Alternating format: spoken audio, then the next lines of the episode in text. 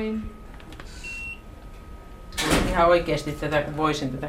Siis joku keksii sellaisen äh, monistuskoneen, joka ei se lempeästi, lempeästi Ei tekisi se, to, ei se toimi kopiokone edes opettajien ammattijärjestössä. No Mut ei, hei, Ritva, pelasta kukko, pelasta koulutus, eduskuntavaalit 2015, siis OAJ.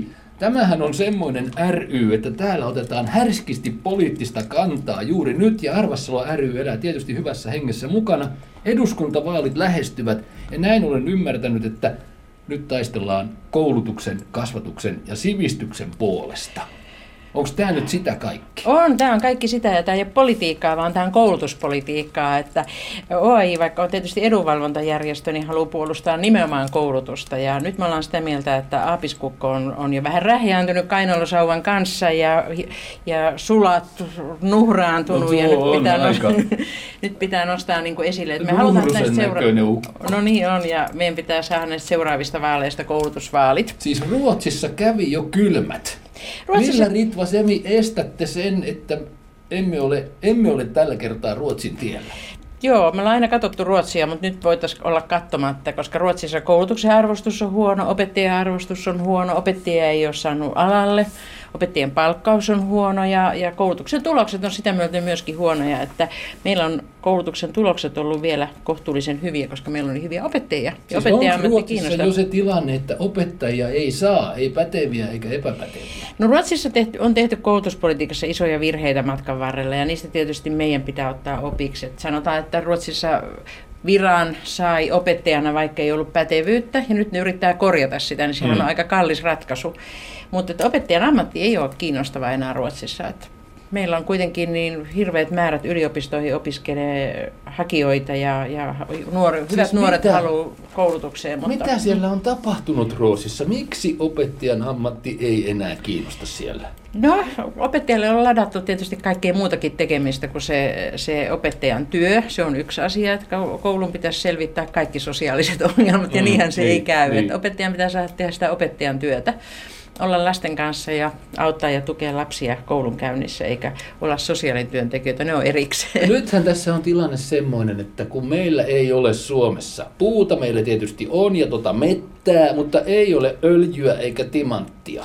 Onko meillä muuta kuin oma pää ja pääoma korvien välissä? No meillä on, meidän on sen takia sijoitettava tähän korvien väliin, eli tähän inhimilliseen pääomaan ja, ja siihen, koska Suomi pärjää vain osaamisella. Me tarvitaan tosi huippuosaajia paljon ja suomalaiset kun koulutetaan, niin sieltä löytyy sitten innovaatiota ja yritystoimintaa ja Suomen talous nousee. Et me ei todella ole timantit eikä öljyt, että me voitaisiin niin ajatella, että talous korjaantuu, kun vähän myydään öljyä naapureille.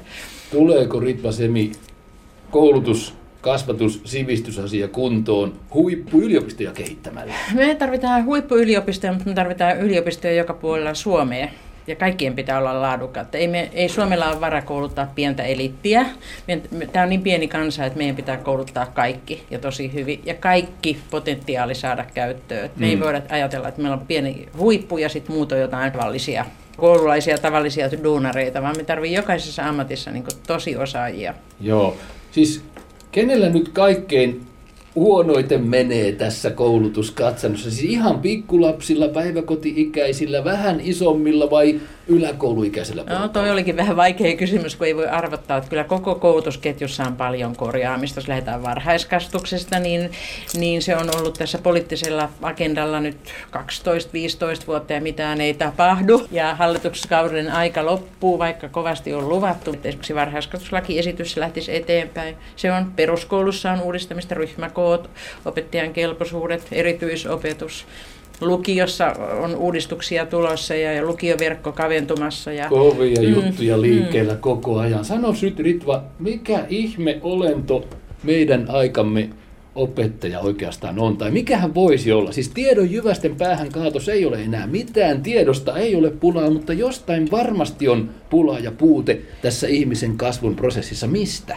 No opettajan täytyy tietysti olla, opettaja ei todellakaan ole tiedonkaateja, vaan hän on tämmöinen valmentaja, tuki ja motivaatio, semppaaja, joka tukee ja auttaa lasta. Jokainen meistä muistaa, että millainen on hyvä opettaja. Kaikilla meillä on hyvästä opettajasta muistoja, mutta sitten myöskin siitä vähemmän hyvästä tai niin. huono, huonommasta. Eli kyllä se opettajan persoona ja se merkitys on valtava. Että kyllä opettaja voi niin kuin sempata huonosti menestyvänkin oppilaan niin niin tukemalla ja motivoimalla ja vahvistamalla niin tosi hyvänkin tulokseen, kun annetaan Mitäs, vain mahdollisuus siihen. Kyllä, kyllä. Mitä sanot Ritva Semi OAJin erityisasiantuntijana ajatuksesta, ehkä muodikkaasta, opettaja on tunnevalmentaja?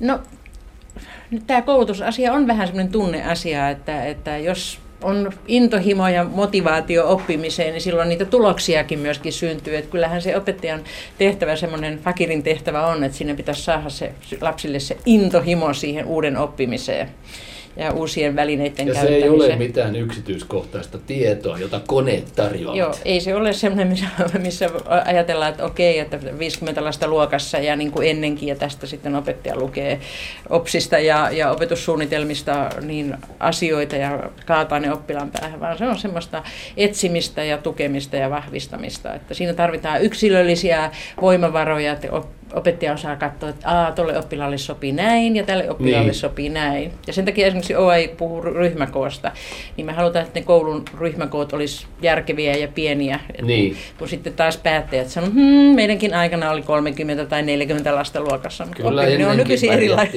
Joo, joo. joo, kyllä ennenkin pärjättiin, mutta oppiminen oli erilaista ja vaatimukset oli erilaisia. Eikö se ole muuten Ritva niin, että tämä OAJ toimipiste tai nämä käytävät, nämä mm. huoneet, nämä ovat teille väliaikaistilat. Kävikö teille ihan niin kuin koululaisille, tuli homeongelma sinne varsinaiseen kotiinne? No onneksi ei, vaikka homeongelma on kouluissa iso, iso kysymys, niin onneksi meille ei käynyt niin, että meillä vaan 70-luvulla rakennettu talo niin on vanhanaikainen ja epäkäytännöllinen ja Toki ilmastoinnissa sielläkin on korjattavaa. Ilmastointiongelmaa, mm. mutta ei vielä hometta ei sentään teillä virkailijoilla. Mutta kuule, siis me Aapiskukon oppipojat. Olemme huoneessasi ja täällä on aapiskukkoa ja muuta näkyvillä, niin tuli mieleen, olemme tottuneet ajattelemaan, että lukutaidottomuus on täällä sivistyspohjolassa voitettu vitsaus, mutta eihän se ole, vaan on kuulemma tehnyt paluun muutamien hyvien suomalaisvälivuosikymmenten jälkeen. Selittyykö lukutaidottomuus jollain muulla kuin maahanmuutolla?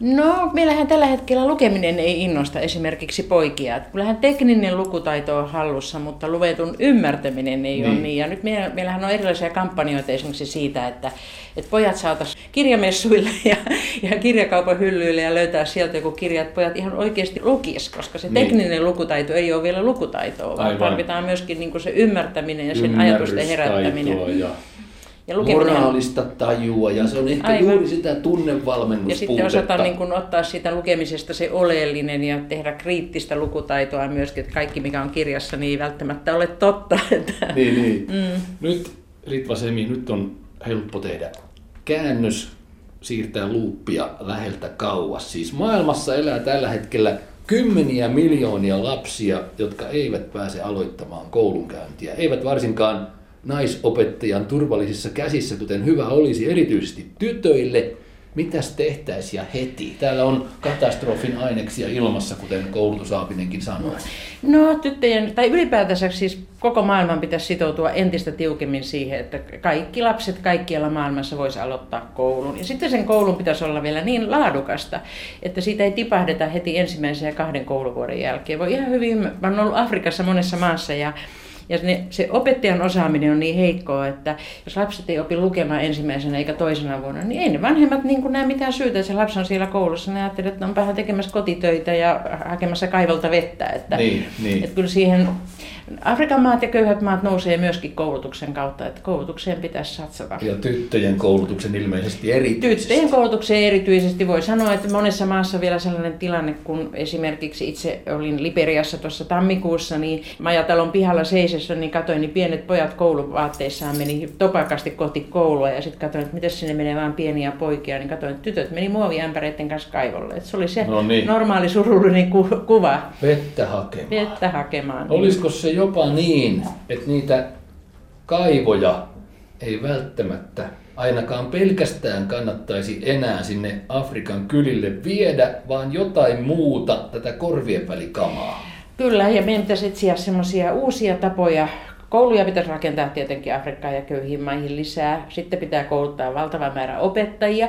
Mutta sitten voidaan myöskin miettiä, että että on uusia välineitä, niin kuin mobiilivälineitäkin, että useimmalla köyhälläkin afrikkalaisella perheellä alkaa olla kännykkä, Joo. että voidaan kehittää tällaisia vaihtoehtoja, ja sitten taas sitä hyvän opetuksen ohjausta tietotekniikalla ja näin, että me voidaan hyppiä niin tämä kirjoituskonevaihe ja, se, ja faksivaihe yli, joo, vaan mennä niin tietotekniikkaan. Mm. Joo, kyllä, kyllä. Siis tässä on huoneessasi myös Hyvä teksti. Välinpitämättömyys vaarantaa terveytesi ja vahingoittaa ympärillä olevia. Siitäkin on kysymys. Siitäkin on kysymys. Se on minusta erittäin hyvä lause. Se on mulla tässä työpöydällä ihan sen takia, että tämä sopii meille suomalaisille. Että jos me ei katsota, mitä, mitä naapurihuoneessa tai naapuriasunnossa tai kadulla tapahtuu, niin se voi myöskin vahingoittaa meidän mielenterveyden. Mm. Mutta myöskin se, että me voidaan ajatella, että Suomi tai Pohjoismaat on joku tämmöinen oma ihana alue ja me voidaan sulkea silmiä, mitä tapahtuu Afrikassa, Aasiassa tai Etelä-Amerikassa. Että kyllä tämä maailma on niin kuin yhteinen ja meidän pitää olla, huolehtia niin kuin kaikista. Siis OAJ ajaa nyt ilmeisesti sitä vanhaa kunnon sivistyksellistä määritelmää, että täytyy katsoa omaa nenäänsä pidemmälle, mutta hyvät mielessä. Nimenomaan joo. Kyllä OAI esimerkiksi itse tekee myöskin tämmöistä solidaarisuustyötä ja huolehtii siitä, että autetaan kehitysmaiden opettajia, että meillä on omia hankkeita ja OAI monessa mukana, esimerkiksi opettajat ilman rajoja hanke ja näin. Eli suomalaiset opettajat on kyllä innokkaita myöskin tekemään tätä maailmanlaajuista työtä. Kyllä, kyllä. Mitäs tässä puuveistoksessa tapahtuu? Siinä on sananmukaisesti tiedon puu ja ukkoja istuu aikuisia miehiä penkillä rivissä. Joo, tämä, tämä puuveistos on tuota, niin Mosambikista ja tämä kuvaa sitä, että puun alla on matematiikan tunti. Ja sitten nämä kaikki matematiikan tunnilla olevat ihmiset on aikuisia. Ja siinä saattaisi eturivissä olla kaksi vähän pienempää, että ne voisi olla lapsia, mutta nämä kaikki Joo. muut on aikuisen kokoisia. Ja tämä oikeastaan symbolisoi sitä, että ei se koulurakennus, ei ne tilat, ne ei ole niin kuin näissä kehitysmaissa se ykkösasia, mm. vaan se, joka seisoo siinä sen luokan edessä tai luokan kanssa, se opettaja, että siihen opettajan koulutukseen. Että sen takia mä olen sanonut esimerkiksi kehitysyhteistyöstä, että se kaivo ei ole kaikkein tärkein, vaan se ihminen ja se tietotaito, mikä sinne viedään. Että koulussakaan ei tarvita rakennuksia Afrikassa. Se voi tapahtua se opetus vaikka siellä puun alla, kunhan siinä on osaava ja pätevä opettaja. Kaikki mm. ovat miehiä, aikamiehiä ja opettaja on mies. Niin, se on tämä kehitysmaan maailma vielä. Tämä on sellainen iso asia, että meidän täytyy puuttua tähän naisten. Me menetetään aikamoinen potentiaali osaamista, jos tytöt ja naiset jätetään kehitysmaissa sen oppimisen ulkopuolelle. Miten tämä kaikki liittyy Ritva Semi Suomeen, meihin ja tuleviin kevään eduskuntavaaleihin?